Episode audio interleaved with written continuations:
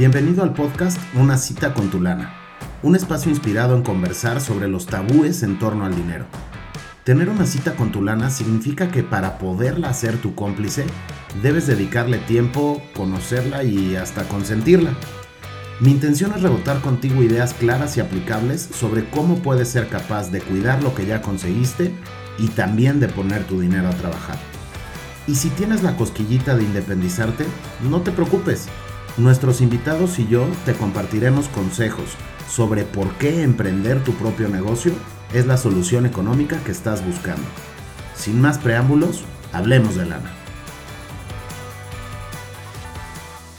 ¿Qué? ¿Cómo estás? Bienvenido a nuestra sexta cita con tu lana. Te saluda con muchísimo gusto Federico Brunet. Reservar agenda y tener una cita con tu lana estoy segurísimo que será una de las mejores decisiones que tomes para mejorar tu relación con el dinero. Porque a pesar de lo que nos digan en todos lados, querer tener lana no te convierte en una persona perversa. Hoy me voy a ir derechito. En el episodio pasado hablábamos juntos de cómo ahorrar puede evitar algo que me consta que le sucede un montón a la gente de mi edad. Te platico, en el universo de ser agente de seguros, que sin ser una muestra estadísticamente válida, creo que ejemplifica un pelín la realidad, el 28% de mis clientes de gastos médicos son hijos que pagan la póliza de sus papás. Y aunque claramente esto se da porque pues los papás no tenían lana para pagar su propia póliza, también sucede porque algo no estuvo ahí, una ausencia que es crítica para la vida de cualquier persona,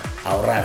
Y bueno, pues aunque esta anécdota no está del todo del lado positivo, quiero cambiar un poco la conversación y enfocarme hoy en historias un pelín más positivas. Porque así como hay un 30% de mis clientes con dificultades financieras a sus más 60, también hay otra cara de la moneda que me dice que algunos de ellos no la pasan tan mal. Y la neta es que soy testigo de ello. El podcast de hoy está inspirado en algunos ejemplos personales que los he visto en mi propia familia y también voy a usar algunas historias de mis clientes de las que soy testigo. Estas historias a las que me refiero, si las analizas muy detenidamente, tienen algunas cosas en común entre ellas y justo es de lo que hoy quiero platicar contigo. Y ahí te va la primera afirmación del día. El jubilado que la pasa bien casi siempre tiene dos cosas, salud y dinero. Empezamos por la salud. ¿A poco no te ha pasado que estás en el aeropuerto y ves un grupo de personas mayores listas para tomar el vuelo para su siguiente aventura? La neta es que a mí sí, ¿sabes qué? Casi todos estos grupos se ven sanos caminan, están botados de risa, están listos y no tienen ninguna restricción. Y eso se llama que tienen salud. Y bueno, y aunque seguro tienen su pastillero en mano, tienen la capacidad física para hacer el viaje, para turistear, para caminar en su destino, para rifarse y probar comida exótica local porque su estómago lo aguanta. En una de esas, hasta salir y tomarse unos cócteles con su grupo de amigos. Para nada es casualidad que este tipo de grupos de personas que nos encontramos en el aeropuerto, en el hotel, etcétera, sean extranjeros. Y no es por ser malinchista, pero casi, casi te aseguro que todas estas personas que vemos en grupos viajando, probablemente desde sus 30 o 40 años hicieron ejercicio tres o cuatro veces a la semana, aunque sea paseando al perro, pero movían el esqueleto. Seguro además le cambiaron un poquito a la dieta y bajaron la carne roja, pidieron con mayor frecuencia ensalada en lugar de tacos tortas en esos días de la oficina que ni chance de salir tienes, etcétera, ¿no? Estos cuates hicieron cosas como, por ejemplo, abandonar el cigarro a tiempo para pasarla como rockstar en tu vejez, estar con tus nietos, tener amigos para echar dominó o póker y tener rutinas que te den chance de extrañar un poquito menos la vida productiva y en general estar cuerdo y sano,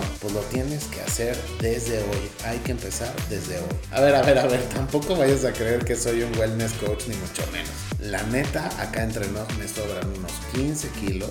Hasta hace 9 o 10 meses dejé de fumar. Y pues no soy un buen deportista desde la secundaria. Pero sí te confieso que recientemente, aparte de dejar de fumar, pues regresé a hacer deporte rutinariamente. Estoy de acuerdo contigo si piensas que está muy cañón cambiar de hábitos de la noche a la mañana. Pero es una realidad innegable que el que llegue viejo, jodido de salud, la tendrá mega difícil para tener un retiro fregón y divertido no es irreal hacer de sus cambios de poquito en poquito. La segunda cosa que a fuercitas hay que tener para que tu retiro sea una aventura constante o por lo menos un viaje sin preocupaciones es el dinero.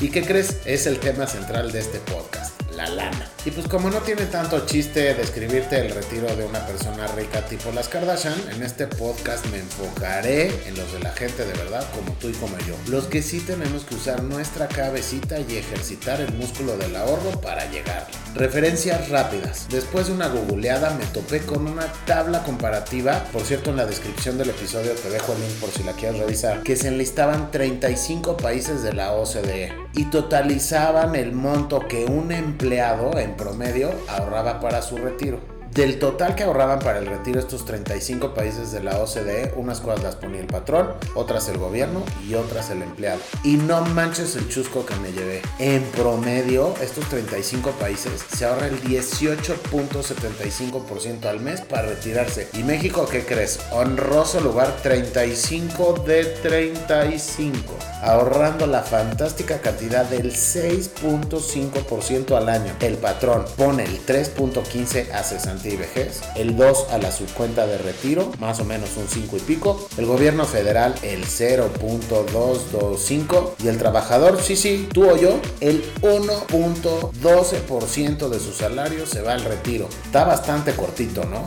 Solo como breviario cultural, cesantía y vejez aplica para quienes se pensionan entre los 60 y los 64. Dicho de otra forma, jubilación anticipada, pero como es anticipada, te la castigan disminuyendo la proporción de tu pensión. Ya si te retiras después de los 65, ahí sí se llama retiro y te toca el 100% de tu pensión. También así está dividido el porcentaje de tu salario que ahorras entre cesantía y vejez y retiro. Pero bueno, regresando a los datos de la OCDE, la única buena noticia de este chasco que me di fue que mientras googleaba también me encontré que para 2023, es decir, este año, entra en vigor una reforma en la ley del 97, cómo están estructuradas las pensiones en México, que aumentará progresivamente de este año y hasta el 2030 cuánto dinero aporta tu patrón para cesantía y vejez. Del 3.15 actual se va a ir moviendo gradualmente al 11.87 al final del plazo que es 2030. Asumiendo que hoy fuera el 2030, es decir, asumiendo que hoy ya estuviéramos dentro de 7 años, el máximo que se ahorrará para el retiro en México será del 15%. Eso nos moverá del ranking de la OCDE del lugar 35 a un honrosísimo 25.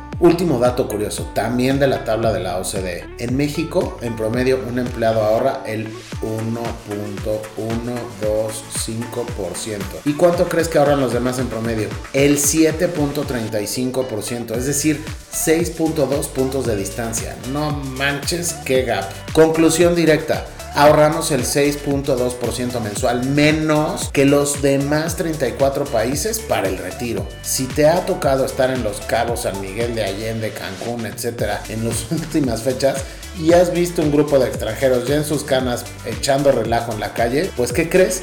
Ya tienes tu referencia. Métele por tu cuenta un mínimo del 6.2% de tu nómina con el objetivo de tener una lana para tu yo futuro. Referencia número 2. En México hay dos tipos de retiro. Los que empezaron a chambear antes del 30 de junio del 97, o sea, ley del 73, y los que empezaron después, es decir, ley del 97. Los datos que estoy por pasarte ya son de la reforma de la ley del 97 que aplica a partir de este año 2023. Hay te van algunas diferencias. Semanas requeridas para retirarse, 500, casi 10 años. Ahora te piden 1000, nada más el doble de diferencia. Máximo a recibir. Y suponiendo que lo hagas después de los 65, 78,842 pesos en la ley vieja, la del 73. En la nueva no hay máximos, todo está en tu cancha y en tu capacidad de acumular dinero para el retiro.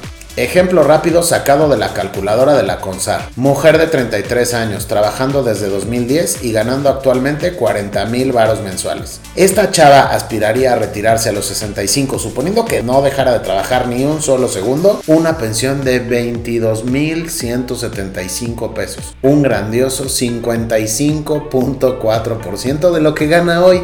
Por eso podemos concluir a que no ahorrar para viejito es la crónica de un retiro austero anunciado. Ya para empezar a cerrar el episodio de hoy, porque acuérdate que este podcast se trata de que sea simple, aterrizado y rápido, con la intención de que te vuelvas a conectar la próxima semana. Te quiero dejar algunas ideas a consultar con la almohada alrededor del ahorro. Número 1, 6.2% mensual es tu número mágico. No es un número teórico, no es un número pichado por un gurú financiero. Es la diferencia entre lo que ahorras tú hoy y lo que ahorran en promedio 34 países de la OCDE. De esos países que te toca ver que las personas se la pasan chingón cuando dejan de trabajar. Idea número 2, automatízalo. Así como sucede con el 1.25 que te lo vacunan derechito de tu recibo de nómina, si no te llega a tu cuenta, pues no te lo vas a gastar. Idea número 3. Hazlo en algo que cuando menos te regrese la inflación más algo adicional. En el contexto actual tienes que apostarle a cosas que mínimo te ofrezcan entre un 8 y un 9% anual. Y aunque usted no lo crea, hay instrumentos que sí te garantizan el rendimiento. La industria de los seguros es uno de estos ejemplos. Ojo,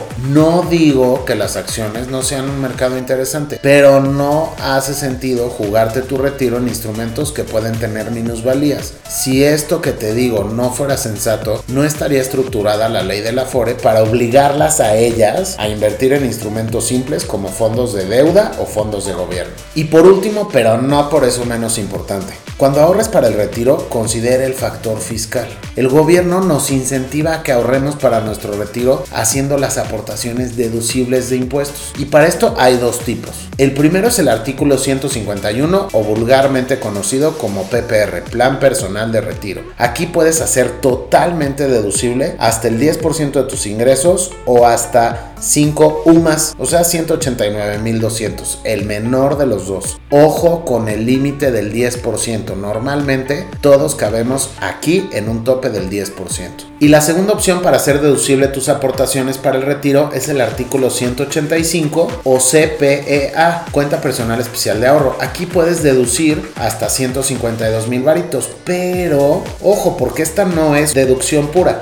Este es un diferimiento de impuestos, pues cuando efectivamente te retires, digamos a los 65, tendrás que acumularte como ingreso el 10% de lo que hoy hiciste deducible. A ver, perdón, y voy a poner un poquito de pausa. Sí es cierto que el episodio de hoy estuvo cargadito de información. Entonces ahí te va un pequeño resumen. Cuidar tu salud y ahorrar dinero. Los dos requisitos indispensables para tener un retiro de poca madre. ¿Tú qué estás haciendo hoy? Si algo de lo que platicamos hoy te hizo sentido y quieres tener una asesoría personal con tu servilleta, no dudes en mandarme un DM en mi Instagram, arroba federico-brunet y coordinamos un Zoom. Muchas gracias otra vez por escucharme, pero felicidades por invertir en ti, tiempo y espero muy pronto dinero. Nos escuchamos la siguiente semana en la próxima cita con tu lana. Abrazo.